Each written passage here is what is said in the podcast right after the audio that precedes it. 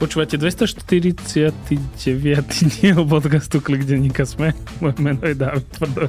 Ja som modrej podstup a s Davidom Tvrdoňom sa každú sobotu rozprávame o najdôležitejších udalostiach zo sveta médií, technológií a sociálnych sietí. Tento týždeň sa budeme rozprávať aj o kríze v technologickom priemysle, cez to, koľko ľudí prepustili a cez to, koľko peňazí prerobili, respektíve menej zarobili, ako, si, ako by chceli zarobiť. Čiže prejdeme si hospodárske výsledky, aj oznámené prepúšťania, dáme to nejakého kontextu a nakoniec sa zastavíme pri tom, ako Slovensko ide rozbehnúť register TikTokerov a YouTuberov. Dobre som to povedal, David? Je to komplikovanejšie. Je to komplikovanejšie. Čo je jednoduchšie, eh, je, že ak chcete podcast Klik podporiť, môžete si kúpiť predplatné oh, smečka. Oh, neskutočné biznisové premostenie. môžete ísť do apky smečka, kde si, nájde, kde si môžete vyklikať, že, že áno, tuto chcem počúvať Klik bez reklamy a kúpiť si prémiové predplatné a potom budete v apke smečka počúvať Klik bez reklamy alebo môžete ísť na predplatné podcast sme.sk lomeno podcasty alebo ak nás počúvate cez Apple Podcasty, tak tam tiež môžete za symbolickú sumu e, dostať všetky podcasty Smečka bez reklamy.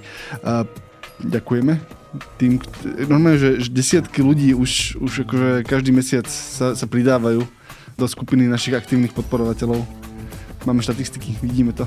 Že kto sa nepridá? Uh, nie, tak to nie, je, nie že kto sa nepridá. Počkaj, musíš pozitívny endorsement, čiže môžeš byť medzi nimi aj ty. Ja som myslel, že, že kto nie je s nami je proti nám, ale... Nie, tuším... tam nie sme? Nie, tam, tam, tam, tam nie sme. No, vieš, to by sa dopracoval, že ak počúvaš klik a neplatíš nám peniaze, tak... Ja som si dneska pustil slovenský parlament a, a myslím si, že diskurs spoločnosti už dospel do tejto štádia a my sme, my sme iba pozadu.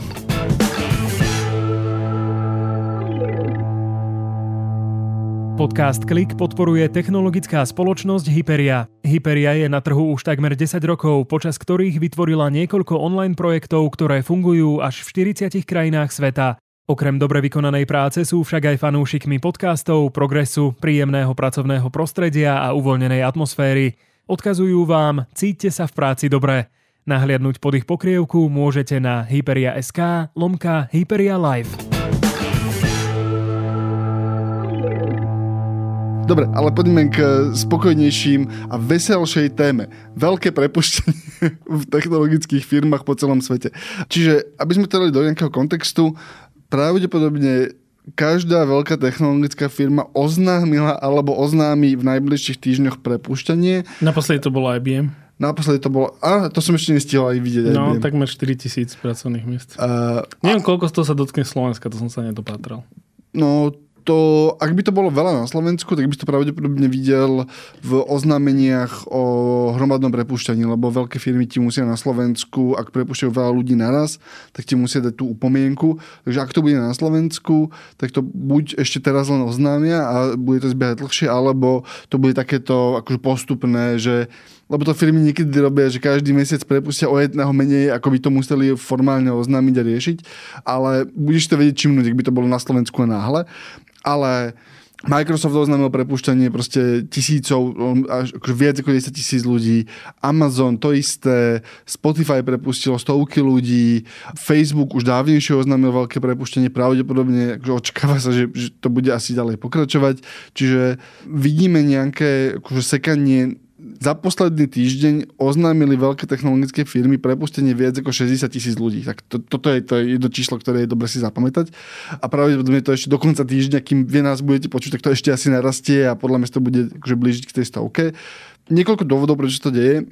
Ide na nás výsledková sezóna, ku ktorej sa dostaneme a tie firmy sa snažia ešte predtým, ako oznámia zlé výsledky, mať dobrú správu, ktorá hovorí, že ako by predbehnúť ten spravodajský cyklus hovoriť, že aha, áno, máme nižšie tržby, ale pozrite sa, už sme, už sme začali šetriť na prevádzkových nákladoch a tuto aj na, na nejakých akože pracovných miestach.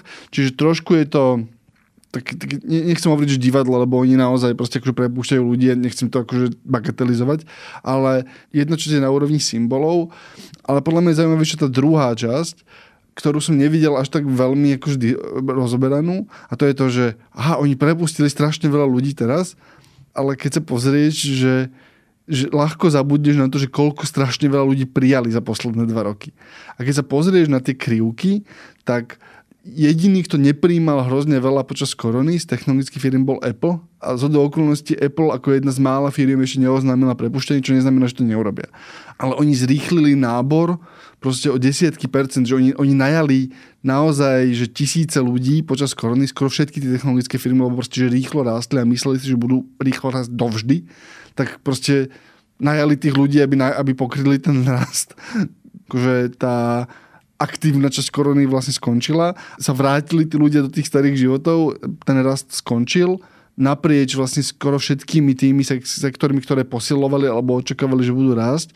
A oni teraz s tými ľuďmi za prvé nemajú čo robiť podľa mňa, za druhé sa to odráža samozrejme na nižších tržbách a potrebujú to niekde ušetriť, takže oni akože veľká časť toho prepúšťania je v skutočnosti keď sa pozrieš na tie grafy a nakreslíš si akože tú, že ako rastol počet zamestnancov tých veľkých firiem, tak sa pozrieš, že aha, od 2010 do 2019 to proste nejakým tempom rástlo. Potom vidíš, že to proste cez koronu vystrelí, skoro univerzálne, že to vystrelia tie grafy, proste, že prúdky nárast a teraz je to zase pokles. Ale keby si nakreslil tú trendovú linku medzi 2010 a 2019 a iba v nej pokračoval, tak vlastne veľmi často dojdeš k tomu, že oni naďalej akoby rastú, akurát ten rast znormalizovali proste do nejakej proste príčetnej podoby.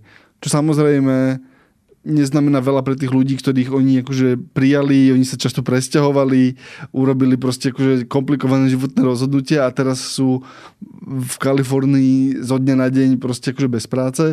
A druhá vec, ktorá sa mi nezdá divoká, je, že aj veľké príčetné firmy, ak sme si robili srandu z Twitteru, ktorý proste tých ľudí vyhadzoval halabala, tak úplne rovnaký historky máš takmer naprieč tým technologickým sektorom, že aha, tu bol človek, ktorý pracoval z toho okolností to bolo v Google, proste, že, že, že viac ako 10 rokov pracoval v Google a dozvedel sa, že akože končí, takže mu prestala fungovať proste kartička od dverí, alebo že, mu, že sa mu proste ráno mu nešiel e-mail, hej, že, že proste, že to urobili na hulvátov, no tak to je, to je také. Sú na to akože rôzne názory teda, ale ten, čo si ty povedal, tak ten je taký, že pred tou pandémiou, čo sa dialo, tak boli v podstate akože dve veci, ktoré boli zároveň.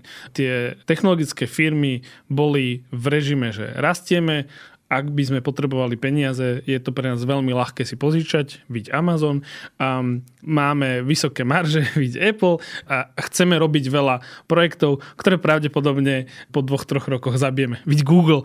A, a, a tak, tak to by som mohol ďalej menovať. A v podstate, čo sa ešte dialo, tak to ich hodnotenie trhové bolo vysoké a v podstate, v podstate tam bolo takéto očakávanie, že síce ste veľkí a s veľkosťou rastú aj vaše výdavky, ale v nejakom momente sa to preklopí a vaše výdavky budú ďalej rásť, ale aj keď budete mať neviem koľko sto, stoviek tisíc zamestnancov, tak tie výdavky už proste zostanú zaseknuté, ale tie tržby a zisky budú vyššie ako boli kedysi, toto sa úplne nenaplnilo. A ešte do toho prišla kríza. Čo teda to spôsobuje teraz je presne, že to sú tie prepúšťania za posledné 2 3-4 roky. Veľmi pekný graf. K tomu mal napríklad aj Ben Thompson, ktorý sa pozrel, že ako tým technologickým firmám v podstate, že ako pridávali zamestnancov za tie posledné roky. Apple ich pridával, že tak najkonzervatívnejšie e, z tých veľkých technologických firiem. Ostatní mali pomerne veľké ako keby výkyvy, najmä Amazon, tam sa to dalo vidieť, že proste začala pandémia oni najali veľmi veľa ľudí, ale čo ešte na tom zaujímavé je teda, že teraz ich prepustia, čo nemusí byť nevyhnutné zlé pre trh, alebo teda, že, že čo bude následovať.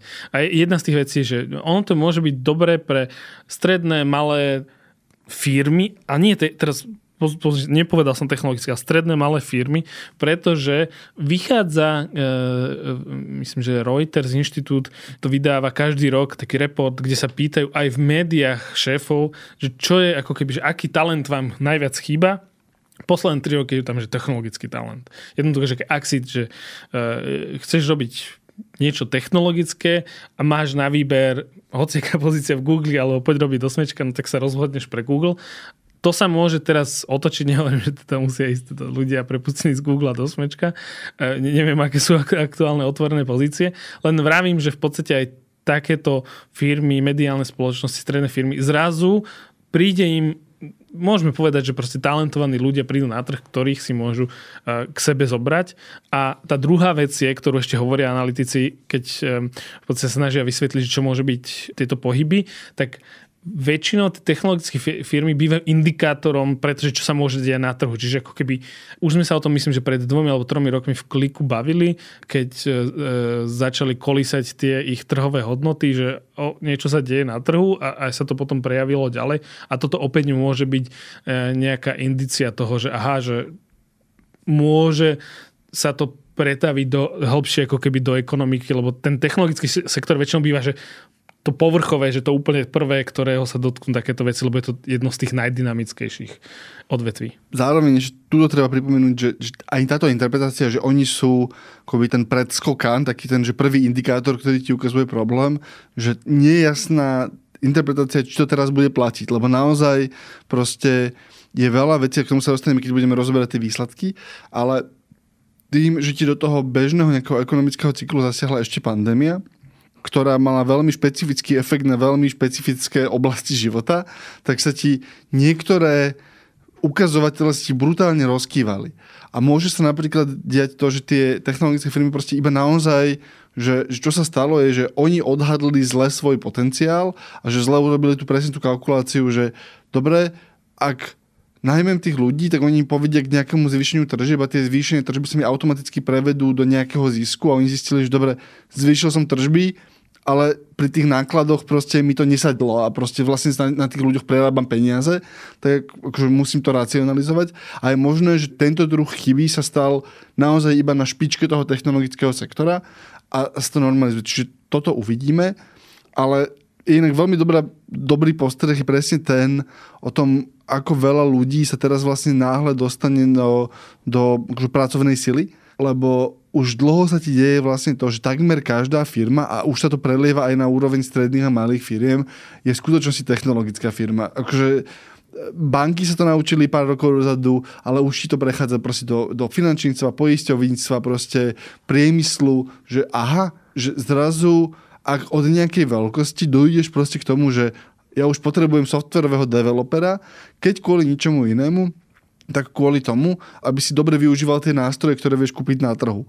Proste veľmi zjednoduchý príklad z médií je, že aha, my sme mediálny dom, proste založil som si mal, malinký blog, proste ja a moji traja kamaráti, začali sme niečo písať, publikujeme a nejak sme to akože vymysleli, ale zrazu už by sme chceli robiť akože týchto 5 vecí a zrazu potrebuješ, no dobré, ale ja potrebujem niekoho, kto toto nefunguje úplne na jeden klik, už potrebujem niekoho, kto napíše nejakú drobnú integráciu, proste, že prepojí mi niečo s webom a urobí tam nejakú drobnú apinu a akoby, aby sa mi dotiahli od niekiaľ data a niečo som s tým ďalším robil.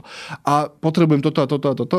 A to isté platia aj na strane fyzických výrobcov, proste, že, že ak sa chceš zrazu opierať o ten veľký ekosystém aj tých veľkých technologických firiem, ktorý ti vracia naspäť nejakú efektivitu, tak od nejakej veľkosti už potrebuješ programátora v princípe, aby ti integroval. Proste keď nič naozaj iba veľmi jednoduché akože integrácie, uistiť sa, že aha, áno, je to pekne, využívame všetky tie nové veci tak, ako, tak dobre, ako máme, ale už zrazu potrebuješ tých ľudí ktorí boli strašne drahí. A je možno, že niektorí z nich si presne vyberú to, že proste že si povedia, že kašlem na to, že nepôjdem sa uchádzať proste o ďalší job v Microsofte, ale tuto v mojom meste, kde, kde som pracoval, alebo kde proste sa chcem presťahovať, lebo je tam lacný dom, je vlastne čo malá strojárska firma a ja im tam budem robiť, akože budem im písať jednoduchý kód, budem sa im trošku starať o sieť, budem, sa im, budem im akože robiť nejaké veci a popri tom budem mať na kolene vlastný drobný proste open source projekt, z ktorého mi tiež niečo akože kvapne a tak to nejak akože vyskladám a to môže byť dobré pre tú akože celkovú ekonomiku. Opäť pre tých ľudí, ktorí tým prechádzajú to teraz bolestivé, ale pamätáš, že sme sa pred dvoma rokmi rozprávali, aký je brutálny nedostatok ľudí, čiže ono sa to asi v nejakom strednodobom horizonte vyrovná. Ešte posledná vec, ja keď som spomínal toho Bena Tomsa, ja som sa to teraz našiel, lebo niečo mi e, nesedelo akože zostalo mi v hlave, že on mal nejaký protichodný názor a teda jeho názor bol, že on si vytiahol, on si spravil graf od roku 2014 do roku 2023 a pozrel sa na tom grafe, že koľko tých 5 technologických firiem Meta, Alphabet, Microsoft, Apple, Amazon pridalo nových zamestnancov v ktorom roku, teda o percent rastla ich pracovná sila. A Apple rastla najmenej, ale aj ostatné firmy v podstate pridávali, že relatívnym tempom, proste, že zamestnancov dokonca, že to spomalovalo posledné roky, jedine Amazon sa tam vymýka a jeho názor je, alebo teda jeho interpretácia je, že Ben Thompson hovorí, že tá interpretácia, ktorá poletuje, ktorú sme to aj my inter- hovorili, že deje sa to preto, lebo nafúkli sa tie pracovné miesta, tak on si myslí, že to nesedí, lebo pozrite sa na dáta a tie dáta to úplne neukazujú, lebo v podstate akože áno, ekonomika spomalovala a aj objektívne posledné 2-3 roky najímali menej ľudí ako predtým, akože tempo, ale on hovorí, že technologické firmy len videli možnosť, ako prepustiť viac zamestnancov, ako by museli, aby uspokojili investorov a a akurát mohli. Určite, ako, to bude kombinácia obidvoch tých vecí. Nebudeš hej? vedieť povedať, akože povedal to na príklade Mety, že Meta prepustilo tých 11 tisíc ľudí a z nejaká časť z nich, a pravdepodobne si veľká, bola prepustená, lebo zrazu mohli jednoducho, akože to, aby upokojili investorov, asi by upokojil investorov aj keby prepustia polovicu, ale zrazu si mohol prepustiť viac ľudí, veď Mark Zuckerberg o tom predtým rozprával, že tam je veľa ľudí, ktorí by tam mať, byť nemali, tak to využiješ. A, a ja ešte, ešte jedna vec na tom grafe od Thompsona je, že on ti ukazuje percentuálny medziročný nárast. A ono to trochu klame, lebo keby si pozrieš tie isté dáta v absolútnych číslach, tak ty narastieš proste, že o 50%, akože z 10 tisíc o 50% je na 15 tisíc a potom zase o ďalších 50 proste, že ty naberáš, aj keď naberáš percentuálne, sa ti zmenšuje to, o koľko percent sa zväčšila v každom roku tvoja celková pracovná sila, tak ono je to kumulatívne, čiže tam sa ti to, že ty zrazu aj tak naberáš pretože v absolútnych číslach strašne veľa ľudí.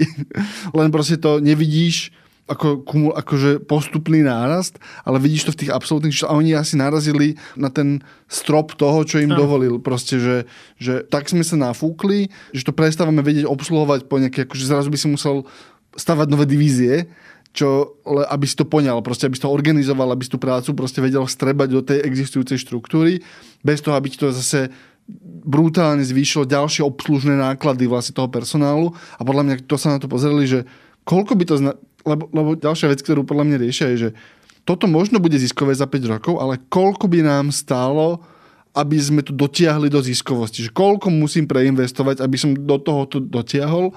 A to im nesadlo podľa mňa, že, že koľko by ma stálo, aby som obslúžil tento rast a už, už, už, už, sa, už to začalo padať. Aj Spotify oznámilo prepušťanie a tam treba povedať, že ešte pri tých prepušťaniach to ešte znamená, že najbližšie dva kvartály tie firmy po oznámení takýchto veľkých prepuštení budú ešte platiť akože navyše peniaze. Čiže ako keby, že tam nie je okamžité ušetrenie, ale tam je že dlhodobé ušetrenie, lebo napríklad Spotify hovorilo, že to ich prepúšťanie, čo prepustili 600 ľudí, myslím, čo bolo 6% ich pracovnej sily, aj s tou šéfkou Dawn Ostrov, ktorá v podstate akože ona bola tá, ktorá dokončila tú akvizíciu Joea Rogena, viedla to ich akože obsahové, obsahovú divíziu, tak toto ich bude stáť najbližšieho pol roka alebo koľko, že 44 miliónov lebo musíš tých ľudí im zaplatiť odstupné a tak ďalej. teraz sme sa rozprávali o tom, že, že ako reagujú na to, čo sa ide tento týždeň vlastne. Tento týždeň, budúci týždeň budú oznámia takmer všetky veľké technologické firmy hospodárske výsledky. Niektoré už v čase nahrávania máme, niektoré ešte akože budú dobiehať. Prečo povieš, hovoríš, že takmer všetky? Myslím, že všetky. Neviem, či niečo nie je ešte neskôr. Myslím si, že niekto vždy meška. Že niekto ešte... Disney, Disney je neskôr, ale je otázka, či Disney považuješ za technologickú firmu. Ej, Bob Iger áno, tak aj ja. Dobre, dobre. Tak, po, tak potom áno. Disney väčšinou oznamuje dva alebo tri týždne áno, po, po áno, ostatných, v tom poslednom. Ale takto o týždeň by sme mali mať akože celú veľkú peťku, by sme už mali mať akože pod strechou, ak si dobre pamätám. Ale tie výsledky, na ktoré sa vieme pozrieť dnes uh, s, s Dávidom, uh, v princípe začal, skoro vždy začína Tesla, ak si dobre pamätám, a, zač- a, a Microsoft. Ešte ostanem pri tom Microsofte, lebo Tesla je trochu iný prípad, ale v Microsofte, a opäť sa niekto, niekedy sa vrátime k tomu, o čom sme sa rozprávali, v Microsofte im poklesli celkové tržby, v niektorých divíziách že pomerne brutálne. Napríklad ich hardwareová divízia išla akože veľmi dole, Surface zariadenia išli dole, tuším skoro o proste 50%, ako desiatky percent sú tam poklesy. Ale čo sa im darilo, bolo udržať rast pre cloude a darilo sa im udržať rast pri tej Dynamics 365 divízie, čo je vlastne tá servisná divízia, ktorá akože ti predáva software ako službu. Tie dve kľúčové časti udržali, ale Windows bol proste krvák, hardware bol krvák, hry boli tak akože že plánovaný pokles chcem sa pri tých dvoch akože najstratovejších oblastiach zastaviť, lebo to je presne vec, ktorú vidíš ako sa ti proste že rozkýval ten klasický hardwareový cyklus. Microsoft, skoro všetky tie firmy budú ti hovoriť, že, že pozrite sa, že máme, medziročne hlásime pokles, ale je to kvôli tomu, že pred dvoma rokmi a, a sme a aj pred rokom sme ešte dobiehali bezprecedentný rast.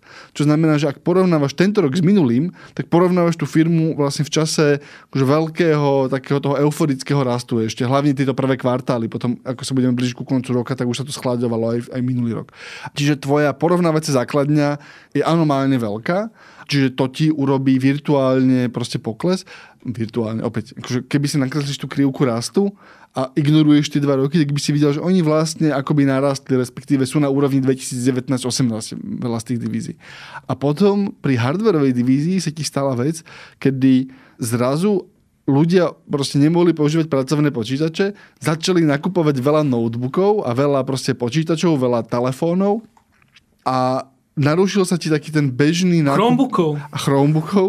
A narušil sa ti ten bežný um, na, spotrebiteľský, spotrebiteľský cyklus, presne ano. tak. Že aha, ja som si teraz kúpil nový notebook, tak nebudem ďalší potrebovať 3-4 roky a zase o 4 roky sa ten človek môže rozhodnúť, že no, mám pracovný, tak si už tak, si ten osobný nenahradím, alebo si kúpi nejaký ďalší, nevieme v tento moment, akože príliš ďaleko, ale toto vidíš napríklad aj pri telefónoch, aj keď to, tam môže byť štruktúrálnejší problém, lebo vyšla správa, že smartfóny mali najhorší rok v histórii, až dokonca aj štvrtý kvartál, ktorý ich väčšinou vytiahne, že v štvrtom kvartáli sa predalo menej telefónov ako v treťom. Čo je že historicky nemysliteľné, ale proste tak vyzeral ten minulý rok. Ale pre Microsoft je to proste, že máš narušenie proste spotrebiteľského cyklu, máš narušenie toho akože ekonomického cyklu, respektíve máš, máš to rozkývané, čiže oni niek, niekde očakávajú ten pokles a potom máš veci, kde je ten pokles objektívne znepokojivý. Napríklad pri Xboxe si mal presne že očakávaný pokles pri tržbách v predaji hier, lebo proste minulý, posledné dva roky to bolo pomerne vysoké, ale keď sa pozrieš na tie čísla detailnejšie, tak v tej Xbox divízii im klesol aj Xboxový hardware. Čo znamená, že ľudia kupujú menej konzol, čo je v tejto fáze zase toho konzolového cyklu pomerne varovný signál, lebo prestal existovať ten nedostatok. Proste ak chceš Xbox, môžeš si ho kúpiť. A zároveň tá konzola je pomerne mladá, čiže by si mal, plus nezvyšovala ceny na rozdiel od konkurencie, čiže by si mal akože vidieť to, že, že, že si aspoň na nule, alebo že vlastne mierne rastieš v tých hardwareových tržbách. A to môže byť pre nich pomerne znepokojivý indikátor, že pozor, že my sme tuto akože nepredali ani ten základný predpoklad pre náš budúci biznis, teda že ľudia musia mať konzolu, aby sa mohli hrať. Čiže tam, že vidíš známky toho, čo je akože očakávaný pokles po covidový, ale vidíš niektoré varovné známky toho, že niečo sa deje proste na tom trhu, alebo niečo sa deje s tými produktami, že sa im nedá. Čiže Microsoft začal so zlými výsledkami, môžeme povedať? Neviem, či by som to nazval zlé výsledky. Keby im kleslo, akože, že v momente, keď uvidíš pokles cloudu, tak treba začať panikáriť. Ale cloud im drží, ten Dynamics 365 im drží. LinkedIn mal 10%. LinkedIn mal 10%. Nechápem, nechápem, že ako, nechápem, odkiaľ to tam je. Nerozumiem. Z Twitter. Asi. Čiže ja by som povedal, že očakávanie zlé. Myslím si, že to je taký ten, že všetky výsledky, o ktorých sa budeme rozprávať, budú, že očakávanie zlé alebo nad očakávania zlé. Iné nebudú. okay, okay, okay. Tak to je očakávanie zlé. Dobre. Poďme k tej Tesle, lebo o Tesle väčšinou to v kvartálnych výsledkoch vynechávame počas roka, keď sa o nich bavíme, pretože je to málo zaujímavé, alebo, alebo nedieje sa tam tak veľa vecí, by som povedal, že by to stálo za nejakú širšiu diskusiu, ale keď Tesla oznámi koncoročné výsledky, tak dajú sa tam akože vidieť nejaké zaujímavé trendy, respektíve, že ako sa vyvíja tá spoločnosť a ešte dokonca e, teraz sa môžeme baviť aj o presahu k Twitteru, pretože sa tam udeli nejaké zaujímavé e, veci, o ktorých sa môžeme rozprávať. Čiže čo sa stalo? Tesla zakončila svoj tretí rok v čiernych číslach. Tretí kvartál. Tretí... Tretí rok. Tesla má viac ako 3 roky. Ale iba tretí rok bola v čiernych číslach. Tak, dobre, dobre, lebo, lebo to akože nebolo úplne zrejme, hej, čiže tretí rok po sebe skončila Tesla v čiernom v zisku. Áno, to, áno, to, áno, áno, áno, áno, to je okay, exaktnejšie, okay, áno, okay. súhlasím. Čiže tretí rok e, vo svojej existencii skončila v čiernych číslach so ziskom 14 miliard pričom ten zisk v roku 2021 bol 5 miliard a predtým 22, teda 2020 to, to nebola ani 1 miliarda, bolo to 700 miliónov. Čiže tej firme sa akože objektívne podľa týchto čísel darí navyšovať svoj ročný zisk aj tržby. Čo bolo zaujímavé je, keď si pozrieš e, graf kvartálnych tržieb Tesly, tak okrem prvého kvartálu 2022, tak to za posledné dva roky rástlo. Akože medzikvartálne bol vždy lepší ten ďalší kvartál, čo v podstate bol najmä spôsobené tým, že sa im darilo navyšovať to, koľko aut dokázali vyrábať a koľko ich dokázali potom aj predávať. Minulý rok sa diali také zaujímavé veci v Tesle, že e, ľudia si nakúpili teda Tesly a potom v nejakom momente neskôr v roku 2022 klesla ich cena. ľudia boli, tí, ktorí si kúpili za drahšie, tak boli samozrejme napálení, že prečo teda im klesla cena a tak ďalej. Ale samozrejme spôsobilo to, že vyšší predaj. Tesla povedala, že budúci rok teda ešte, aby som dopovedal, v roku 2022 vyrobila 1, takmer 1,4 miliónov vozidiel, čo bol takmer 50-percentný nárast oproti roku 2020 jedna. Teda oni aj hovorili, že podarí sa im takmer akože zdvojnásobiť tie čísla z 21. Tesne to netrafili, by som povedal. A teraz, že čo sú tam ešte tie, tie zaujímavé veci, tak e, jedna z nich je, že sa pýtali Elona Muska analytici, lebo on povedal, že budúci rok vyrobia 1,8 milióna vozidiel, ale pritom Musk už niekoľko mesiacov hovorí, že budú vedieť vyrobiť vyrobiť už 2 milióny, lebo otvorili tá, tá továreň Šanghaj sa jej darí a tak ďalej. A, a teda vlastne jeho odpoveď potom bola, že my sme aj vedeli viac vyrobiť tie 2 milióny, ale že, že vždy, keď niečo poviem, tak sa niekde niečo na svete stane čo nám to nedovolí spraviť. Čo, akože objektívne, no že vtipná odpoveď aj keď e, nedávno vydal magazín Bloomberg Business, Week e, veľký long read o Elonovi Muskovi a Tesle, ktorý začína slovami Elon Musk nie je vtipný človek. Že jedna z najväčších chyb Ilona Muska je, že si myslí o sebe, že je vtipný, ale nie je vtipný. Čo, akože, ak o tebe e, seriózny biznisový časopis začne pro, profil, že nie si vtipný, tak vieš, že to, odtiaľ to pôjde len horším smerom.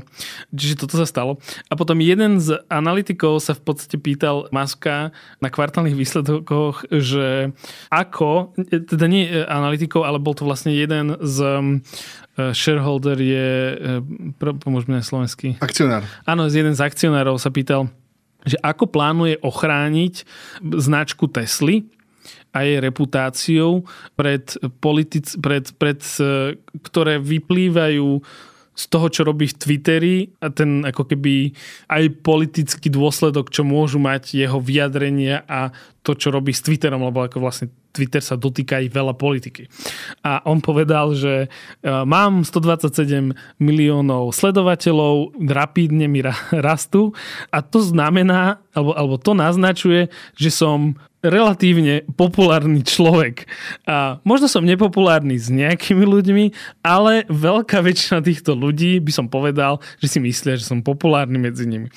A, a ja som sa tak chytil za hlavu, že že to, to už dnes neplatí, že ak ťa niekto, aj novinári sledujú e, politikov na sociálnych sieťach. Dobrým príkladom tohto inak, a normálne by sa to malo volať Štefan Harabin efekt, je pred prezidentskými voľbami, keď bola nakoniec zvolená prezidentka Čaputová, tak pred prvým kolom Štefan Harabin všade chodil rozprávať, že on má stovky tisíc zliadnutí videí, alebo stovky tisíc, on hovorí, myslím, že stovky tisíc ľudí ma pozerajú na YouTube moje videá, to znamená, že ja mám istú účasť v druhom kole a voľby vyhrám.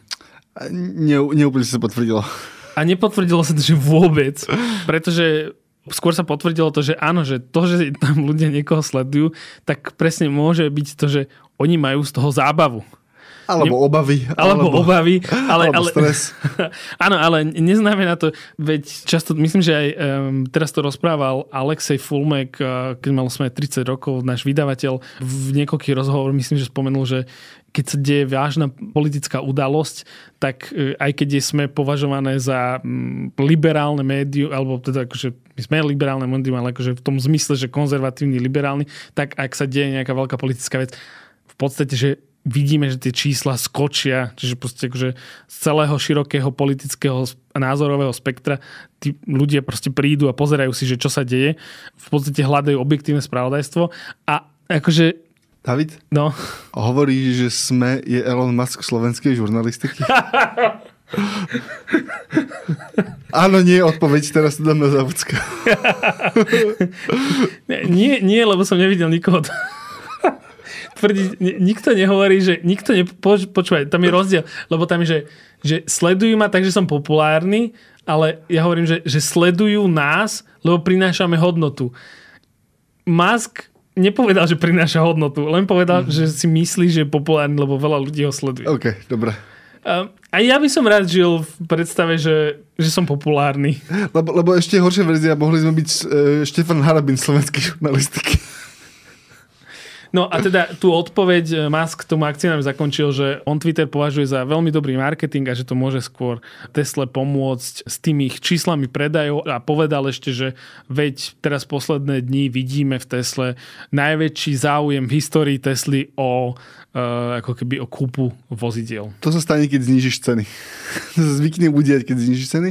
Uh, opäť, musíme počkať, že aké budú mať reálne marže na tom. Vieš, že, že ty môžeš byť v rozpoložení, že znížil som ceny, ale všetky moje vstupy išli hore a nakoniec vlastne akože prerobíš. A dôvod ešte, je jeden zo zaujímavých grafov, ktorý som mal v podkladoch, že prečo sa to deje, je, že posledné 3 roky kontinuálne Tesla klesa trhový podiel, čo je úplne očakávané, lebo proste na, na ten trh elektrických aut sa tlačia proste tí tradiční výrobcovia, ale, ale... Veľmi dobrý príklad Ford e, v Spojených štátoch ktorého Ford Lightning 150 eh, F-150, verzia veľmi populárnej ho Jeepu, ktorý je proste, že, proste, že to je ikonický Jeep, ktorý proste tí farmári používajú a teraz je v, eh, v elektroverzii taký populárny, ale nie je dostupný, lebo ho proste že to naškálovanie výroby eh, je proste akože ťažké, lebo to sú proste že iné linky. Ale vidíš, že tá Tesla zarába a rastie ale nemusí naplniť taký ten akože Apple osud, že dobre, toto je trh, ktorému budeme nevyhnutne dominovať. Hej? Že, že tam sa ti naozaj môže stať, že sa ti tie autá skomoditizujú. Proste, že a tu je Tesla a tu je rovnako proste dobré elektrické auto od akože iných piatich výrobcov a tí ľudia si budú vyberať akože podľa dostupnosti vkusu čohokoľvek, čohokoľvek. Veľmi dlho si mal taký ten automatickú skratku, že chcem elektrické auto, tak akože tá rovnako, že chcem smartphone, choď si kúpiť iPhone, hej, akože rok 2008 až 2013. A potom už to bolo zrazu komplikovanejšie a s tou Teslou to môže byť rovnako, že chcem elektrické auto, tak choď si kúpiť Teslu 2018 až 2022 a už zrazu, no ale však tuto akože Hyundai a Volkswagen a BMWčka, akože podľa toho, koľko máš peniazy, Mercedes, Mercedes, takže zrazu máš veľký výber a nevideli sme vlastne Teslu v tom naozaj konkurenčnom prostredí. Proste, že ona mala unikátny produkt, ktorý bol nie sám na trhu, akože, ale bol akože, že o pol generácie alebo o generáciu pred konkurenciou vo svojej kategórii, ale nevidel si, ako sa Tesla správa s akože, plne vyspelou konkurenciou. Proste to je nepreskúmaná oblasť pre nich. Čiže akože uvidíme.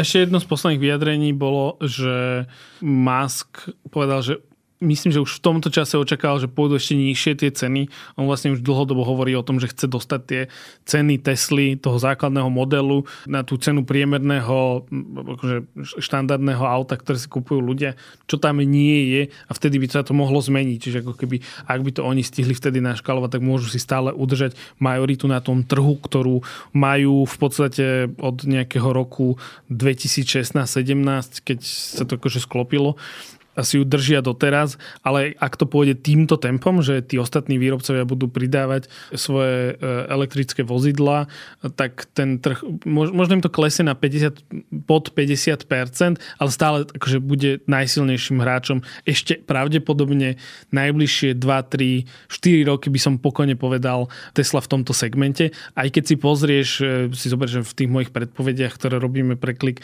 posledné 2 roky, tak hovorím, že posiluje to, koľko si ľudia kupujú elektrických vozidel aj v Európe vždy nové, nové vozidlá, tak to, tak to rastie rok e, po roku aj v Európe a vždy na tých prvých prečkách je Tesla. Tesla Model 3 je najpopulárnejšie elektrické auto na svete. Hej, že tam, tam akože nie je o čom. Oni majú proste majú najlepší akože produkt tej kategórie. Keď sa spýtaš desiatich ľudí, tak 9 z nich ti povie toto. Ale presne tá trendová linka je podľa mňa akože, že začína byť, neviem či znepokojivá, ale ako aspoň zaujímavá. Lebo tá trendová linka, ale zase tam nevidíš, tam by si potreboval druhý graf, že ako rastie ten trh. Lebo oni v podstate každý rok predajú viac a viac aut. Len ten podiel je menší. Čiže ako keby v nejakom momente sa to môže a... preklopiť.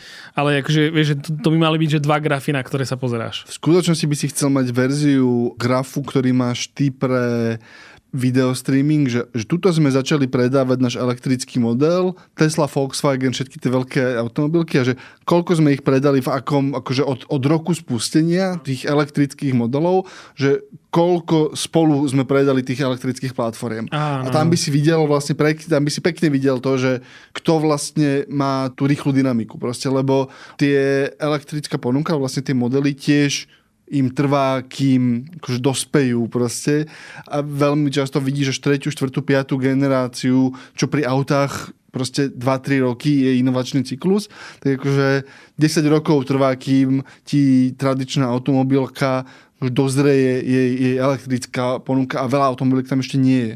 Čiže tam môže byť naozaj zaujímavé vlastne to, že keď si zoberiem všetky súhrné modely od Volkswagenu a proste celého koncernu, ktoré je rozbité v tisíc značkách, tak ako, ako sa im vlastne darí. Hej? Že, čiže ten trh je veľmi komplikovaný a, a akože myslím, že ak tu dvaja sedíme, tak mu nerozumieme až tak dobre, aby, ako by sme akože mohli a mali, aby sme to do hĺbky pitvali.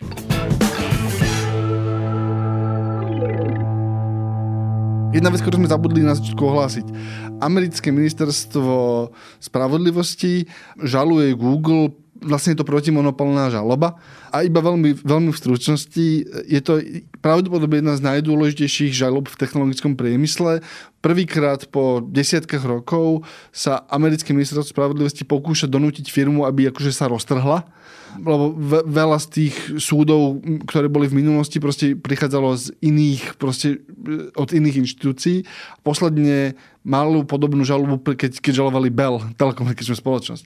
Ale v princípe hovoria, že Google má neprimeraný monopol na trhu s digitálnou reklamou a je zaujímavý argument, ktorý používajú.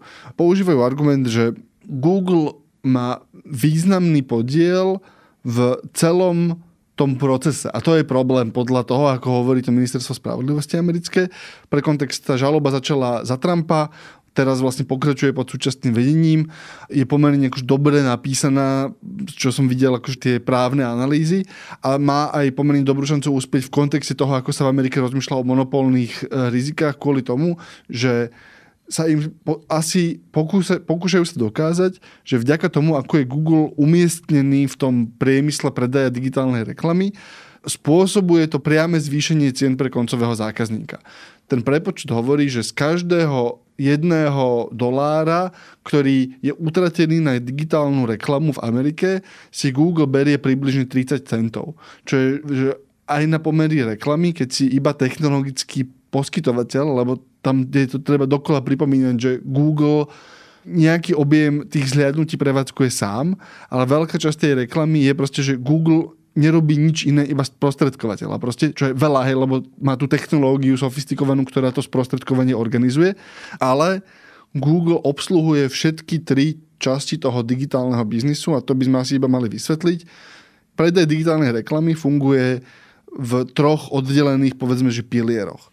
Prvý pilier je, že ja prevádzkujem svoju webovú stránku a chcem na nej zarobiť reklamu, čo znamená, že chcem tuto a poviem, že tu tento kúsok mojej webovej stránky bude obsahovať inzerciu, vyčlením ho, napíšem, dám do toho kódu špeciálny kus proste kódu od Google a Google vtedy vie, že do tohoto priestoru ja môžem umiestňovať reklamu. Čiže to je samostatná technológia, ktorú opäť tiež Google musí prevádzkovať.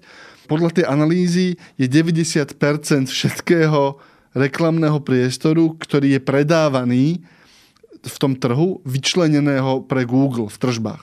Čo znamená, že Google sprostredkuje tržby pre 90% všetkých tých banerov, akože tých, tých, toho umiestnenia baneru. E, teda ja som vydavateľ a hľadám si niekoho, kto bude predávať môj reklamný priestor. Na druhej strane máš človeka, ktorý chce umiestniť tú inzerciu. Ja som mesiar, alebo ja som proste predajca hra, hrabličiek a chcem si niekde kúpiť inzerciu o tom, že ja predávam najlepšie hrable. A vtedy si nakreslím inzerát vo Photoshope alebo v Paintbrushi a poviem, že najlepšie hrable u Ondra a potrebujem nájsť opäť nejakú technológiu, ktorá umiestni ten inzerát na miesto, kde ho najviac ľudí uvidí tam kontroluje Google od 40 do proste 30% trhu podľa toho, na aký segment inzercie sa pozeráš. A potom medzi týmito dvoma piliermi, teda ja mám priestor, sem môžeš dať reklamu a ja mám reklamu a potrebujem ju niekam dať, existujú niečo ako burzy, ktoré fungujú tak, že hľadajú kombináciu toho, že ja chcem umiestniť reklamu versus ja mám priestor pre tvoju reklamu a správne publikum pre tvoju reklamu. A na tej burze prebieha automatizovaná aukcia, ktorá hľadá správneho nákupcu a predajcu a sprostredkuje im tú službu. Každý z tých troch pilierov môže byť samostatný malý trh a Google má na každom z nich pomerne významný, aj keď len na niektorých dominantný podiel. A americké ministerstvo spravodlivosti tvrdí, že tým, že Google kontroluje veľké časti celého toho procesu, tak vie nanútiť svoje podmienky všetkým ostatným hráčom na trhu, teraz trochu zjednodušujem, alebo si vymôcť proste unikátnu výhodu a je to nebezpečné.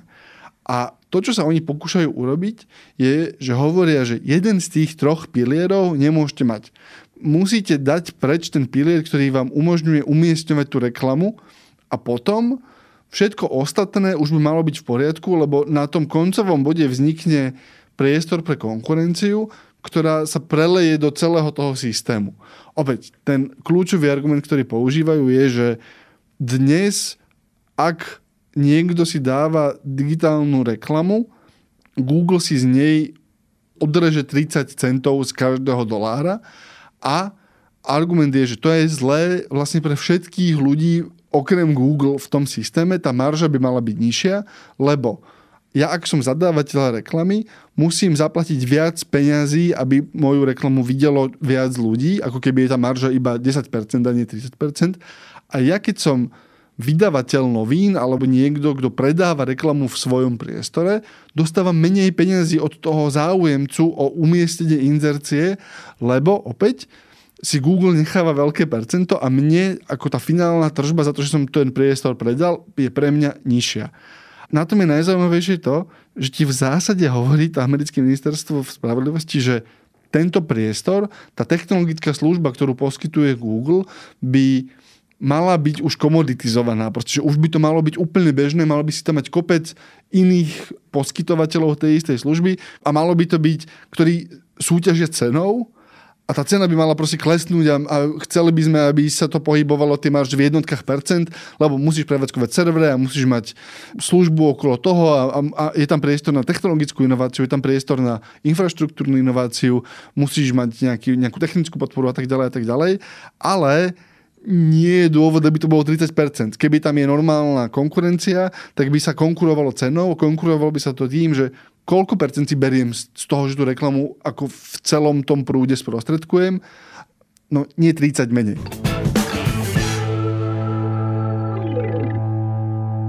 Pracovný názov poslednej časti podcastu Klik, ja som si pracovne nazval, že prečo sa musia youtuberi a tiktokeri hlásiť do nejakého registra. Takto, ono to nie je ešte nejaký register, ono to zase na pozadí to asi bude register, ale teraz je to vlastne že len nejaká oznamovacia spoločnosť, e, povinnosť. Čiže čo sa stalo? V lete 2022 bol schválený nový mediálny zákon, ktorý riešil mnohé veci, m, vyjasňoval, ako treba označovať sponzorovaný obsah, ako treba pristupovať k reklame pre mladistvých detí a tak ďalej. Ale jednou z vecí, ktorý tento no, mediálny zákon upravoval, alebo teda riešil je, že chcel nejakým spôsobom, alebo že ten medi- a on vlastne vstúpil do účinnosti koncom roka 2022, čiže od, od 1.1.2023.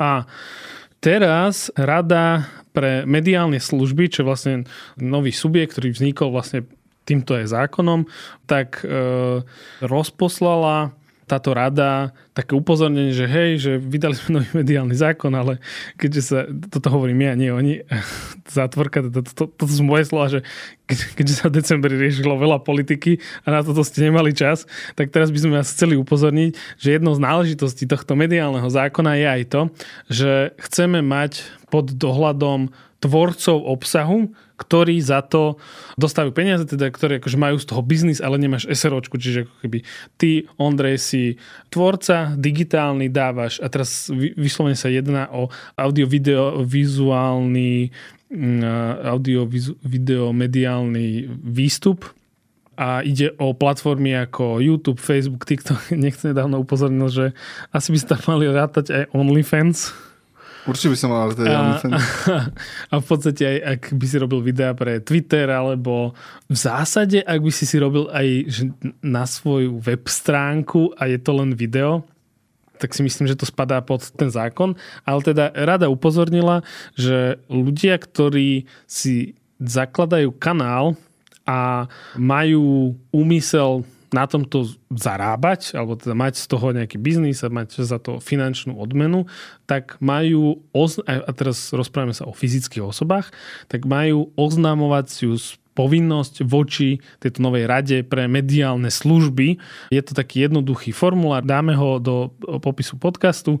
V článku nájdete, jednoduché, akože fakt sú ten 5 políček a pošlete. E, v podstate ide o to, lebo šírila sa médiami je taká, že tá alarmujúcejšia verzia tejto správy, ktorá je, že dostanete pokutu, že ak ste dávali video na Facebook alebo na YouTube, na TikTok, tak dostanete pokutu, lebo ste to mali, mali ste sa prihlásiť do konca roka. Nie, to, to sa nebude diať, upozorňuje rada. Oni hovoria, že ten riaditeľ tejto rady, Martin Dorociak, on vydal také oznámenie, že je pravdepodobné, že ľudia, ktorí sa to týka, nie všetci toto zavedenie postrehli, preto e, neoznámenie poskytovania je síce spojené s peňažnou sankciou, ale že ich cieľom nie je pokutovanie, ale prevencia a edukácia. Tam je dôležitý ten rozmer toho, že jedna z interpretácií, ktorú ja som videl, bola, že každý človek, ktorý má na YouTube video, čo je v princípe, alebo že niečo dal na TikTok, alebo proste, že nahral Facebookové video a je verejné, tak by si si mohol mať akože dojem, že dobre, ja im to vlastne musím, ja sa tam musím registrovať. Ale podľa toho, čo ty hovoríš, tak je ten kľúčová vec je o tom, či máš úmysel na tom zarábať. A kde sa mne začína čítať nejaká ako základná úroveň racionality, lebo keby si išiel podľa toho, že každý človek, ktorý dal niečo na, dal na Facebook video, tak v princípe v nejaký moment skoro každý dal nejaké video na Facebook. Proste, aha, tuto je video z oslavy nejakej proste dieťaťa alebo niečo a veľa ľudí si neuvedomuje, že to má verejné, takže proste tam iba majú bacnuté. Ale ten moment toho, že chcem, aby to bolo pre mňa, generovalo príjem, a, a nemal som dosť času na tom rozmýšľať, či je to pre fyzické osoby ako, že, že rozumná úroveň um, nie obťažovania, ale kontroly povedzme, alebo dohľadu, alebo nie, ale aspoň tam chápeš nejaký úmysel. Takto, že, že vyslovene v zákone e, je napísané, že tá audiovizuálna mediálna služba na požiadanie, ktoré sa týka, paragraf 26 hovorí tam, že, že je primárne hospodárskej povahy teda je to tam zakotvené, mm-hmm. ale ako keby to znenie v tom zákone je, že fyzické osoby, ktoré tvoria obsah na sociálnych sieťach, im určuje povinnosť najneskôr to oznámiť v deň začiatia služby. Čiže akože ty, Ondrej, ja skúsim to zjednodušiť. Ty, Ondrej, vieš, že chceš byť TikTokerom a chceš mať z toho biznis, tak keď si založíš TikTok a začneš robiť tie videá, choď na stránku tej rady,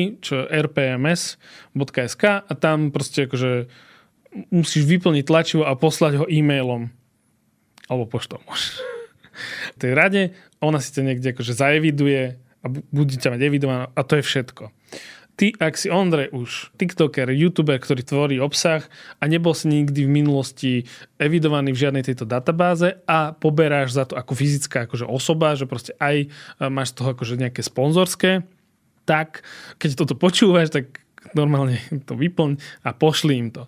Ak si teda právnická osoba, tam treba žiadať o nejakú už autorizáciu, že to, je, to sa týka aj médií, ako je Smečko a tak ďalej, ktoré takéto služby poskytujú. A ak by si toto nespravil a niekedy na teba prídu, tak v podstate ti hrozí pokuta od 30 do 1000 eur. Pre právnické osoby potom oveľa viacej, ale ide o to, že ten úmysel, aký tam je. Čiže ak ty nemáš ten úmysel podnikať asi normálne, že Jaško Mrkvička, pozdravujem poslucháča, Jaška Mrkvičku, ak ešte stále počúva klik, tak, tak len si tvoríš videa, tak si to vôbec netýka, môžeš to vypustiť a ak začneš v nejakom momente e, za to poberať peniaze, tak to len akože pošli. I keď v tomto je ten zákon, no nie je to tam akože explicitne ten, ten moment toho, že akože ja som k tomu kritický trošku, lebo tam nie sú všetky existujúce ako keby praktické um, ako keby je, je to zákon, situácie pokryté. Je to zákon zrelý na novelizáciu, tak to povedzme. Áno, je to zrel na vizualizáciu. Potom ešte je otázne, že či sa to nedalo riešiť iným spôsobom a teda nie takýmto ako keby kobercovým náletom. Ja by som to lebo, lebo to, to je presne také, že, že môžeš e, si proste akože kúpiť muchalapku a buchať po jednej akože muche, ktorú nemáš rád, alebo si môžeš kúpiť raketomet a streliť na tú muchu, ale akože budú lietať triesky a, a akože strafíš tú muchu. Lebo, lebo v podstate, takže ide o to, ten zákon zavádza nové pravidlá pre reklamu, zákaz akože neoznačeného product placementu, ochranu maloletých a tak ďalej. A musel byť zavedený, aby, alebo teda tá, tá novelizácia uh, sa týkala aj um, proste chceli pokryť aj tvorcov digitálneho obsahu, ktorí neboli právnické osoby, pretože inak to nevedeli spraviť, ale táto oznamovacia skutočnosť, tak to sa dalo pravdepodobne spraviť aj iným spôsobom, povedzme že nemuselo to byť akože, uh, vieš, akože, že opt-in, ale ja neviem, opt-out alebo, alebo nejak, nejakým takým spôsobom. Áno, len v princípe, čo ti to robí, je, že si na ľudí a tam je podľa mňa tá filozofická debata zaujímavá, že keby je to na každého človeka, tak ti tak akože tu prskam síru. Ale čo sa vlastne deje, je, že máš komunikačný problém, proste to, že niekto, kto proste nečíta správy o médiách a zapne si monetizáciu na Facebooku a na YouTube, lebo proste akože robil som obsah o skákaní na trampolíne a keď trafíš vlastne tie parametre, tak tá platforma ti sama začne hovoriť, že no ale akože tu by si si mohol aj peniaze z toho mať. A ja iba kliknem, že áno a dám im číslo účtu a zásade mi prídu nejaké peniaze musím ich zdaniť, to je prvá vec, že, že oni sa asi mohli rozprávať, už mali by sa asi rozprávať s daňovým úradom, ktorý niektoré tie údaje bude mať, lebo ty to do nejakej daňovej kolónky dáva, že keď mám pochopit do akej. Alebo sa mohli rozprávať s tými platformami, proste, že ale zase potom by si mal proste ten druhý problém, že akokoľvek sa na to pozrieš, tak máš tú základnú filozofickú proste akože obavu o to, že čo je ich čo do toho. Vieš, že sú ľudia, ktorí budú mať vždycky tento proste, ten, ten prvý... Áno, ako... to je ten libertariánsky e, v podstate ako keby prístup k tomu, že som slobodný človek a, a e, robím si, čo chcem v slobodnej demokratickej republike. Prečo mi do toho akože, sa, prečo by som vám mal hocičo sa akože vysvetľovať. Áno, a to je akože extrémna verzia tej jednej pozície. Na druhej je proste, že všetko má byť akože kontrolované a ako ideálne by si chcel, aby všetko videl jeden úradník. Ale medzi tým je niekde ten kompromis, kedy presne, že no dobre, ak to necháš úplne voľné, tak potom budeš mať ľudí, ktorí ti začnú predávať proste akože savo v kapsulke a hovoria, že to vylieči všetky choroby, ktoré máš čo je objektívne nepravda a ešte aj pieš savo kvôli tomu a nemáš nad tým človekom žiadnu kontrolu, lebo však on na tom zarába, ale však ja iba tuto akože dávam nejaké rady kamarátom, hej. Čo je, kde máš nejaký akože zjavný problém.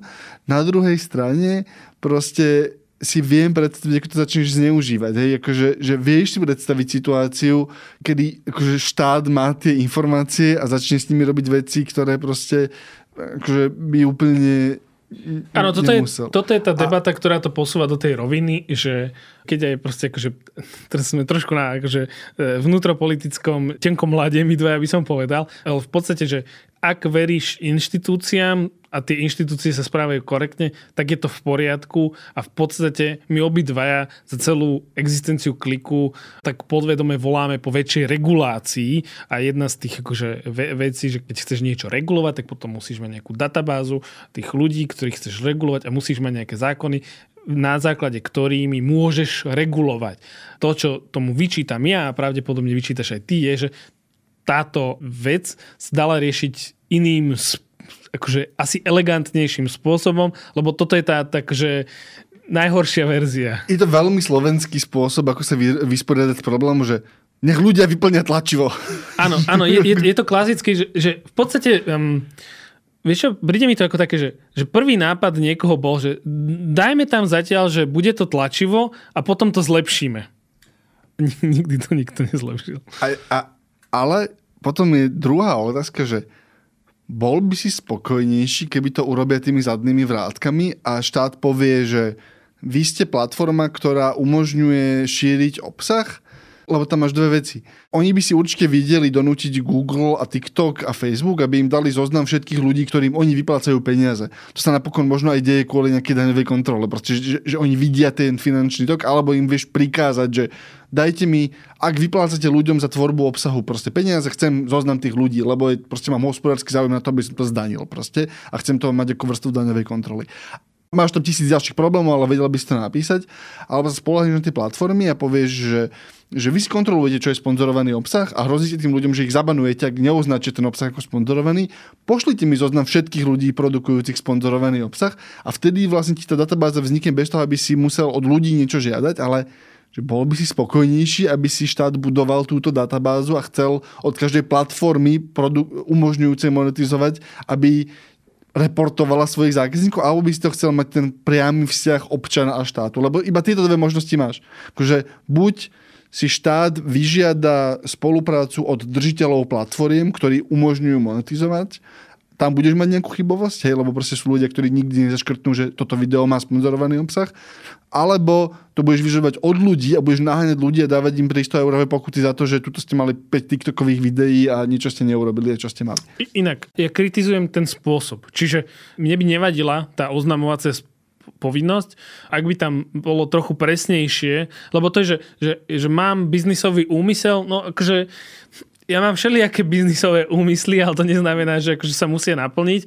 A potom, keď mi povieš ty, že no, my sme to spravili tak, že radšej nám to dopredu oznám. Čiže to znamená, že teoreticky, akože čisto teoreticky, tam tých oznámení prídu stovky tisíc a ak sa to dostane akože ku všetkým adresátom a zrazu ti to je na nič, pretože ti to príde akože, nie je to akože pekná databáza, niekto to bude najbližších neviem koľko rokov proste prepisovať do nejakej elektronickej databázy, lebo tak to skončí, lebo to, je, to ani nie, nie je ako keby, to, to, to nie je formulár, to je naozaj, že tu je pdf do tohto pdf vyplň a to pdf pošli, čo je akože najhorší zo všetkých svetov, keď riešiš nejakú databázu, tak e, formulár, chápem e, GDPR a tak ďalej, že proste keby si mal databázu, tak zrazu je to proste komplikované uh, riešiť. A hlavne, keď riešiš ľudí, ktorí zarábajú peniaze online, tak od nich fakt môžeš požadovať, aby to vyplnili online. Áno, áno, ale ono sa to dá opäť, že nerozmýšľal som nad tým dlho, ale dá sa to proste spraviť e, že, že elegantnejšie. V momente, keď budeš podávať z toho daňové priznanie, tak sa prihlás. V momente, keď ti príde prvá faktúra, tak sa k tomu prihlás. V momente, keď môžeš akože doložiť, že ti prešla nejaká akože platba, alebo akože chápem, že asi aj nejakú, nejak, chce to byť tlak na nejakú čiernu ekonomiku a tak ďalej. Zároveň to, čo si ty povedal, že veľa týchto tvorcov stále neoznačuje sponzorovaný obsah na Instagrame, veď akože neviem koľko účtov na, na každej sociálnej sieti, v každej krajine existuje niekoľko účtov, ktoré upozorňujú, že aha, tuto má platenú spoluprácu a neoznačil to. Tie účty sú pomerne populárne a práve preto, lebo stále sa to deje a deje sa to veľa. Čiže tento zákon dáva tejto rade nástroje, aby mohli týchto tvorcov ísť, akože, ísť, poviem to škára, že ísť im po krku, čo je naozaj že zdravé pre celý priemysel a je to zdravé aj pre teba ako občana, lebo áno, že chceš vidieť, keď ti tento influencer niečo odporúča, že, že či to naozaj preto, že, že Ondrej má rád tie Microsoft produkty, alebo je to preto, lebo Microsoft platí Ondrejovi. Um, neviem, neviem. Nikdy, sa nedozvieme. nikdy, sa, nikdy sa nedozvieme. Ale akože, alebo to isté, že David a Apple. Ale to chcem povedať, že nedieje sa to elegantným spôsobom a aj to, že sa to vlastne oznamuje po uplynutí v podstate lehoty. V zásade, keď sa niečo také... Tam bol v podstate pol rok, keď mohli komunikovať, že a blíži sa termín a môžu byť z toho aj pokuty a namiesto toho to prišlo akože po termíne a že aha, už si nárokujete na pokuty.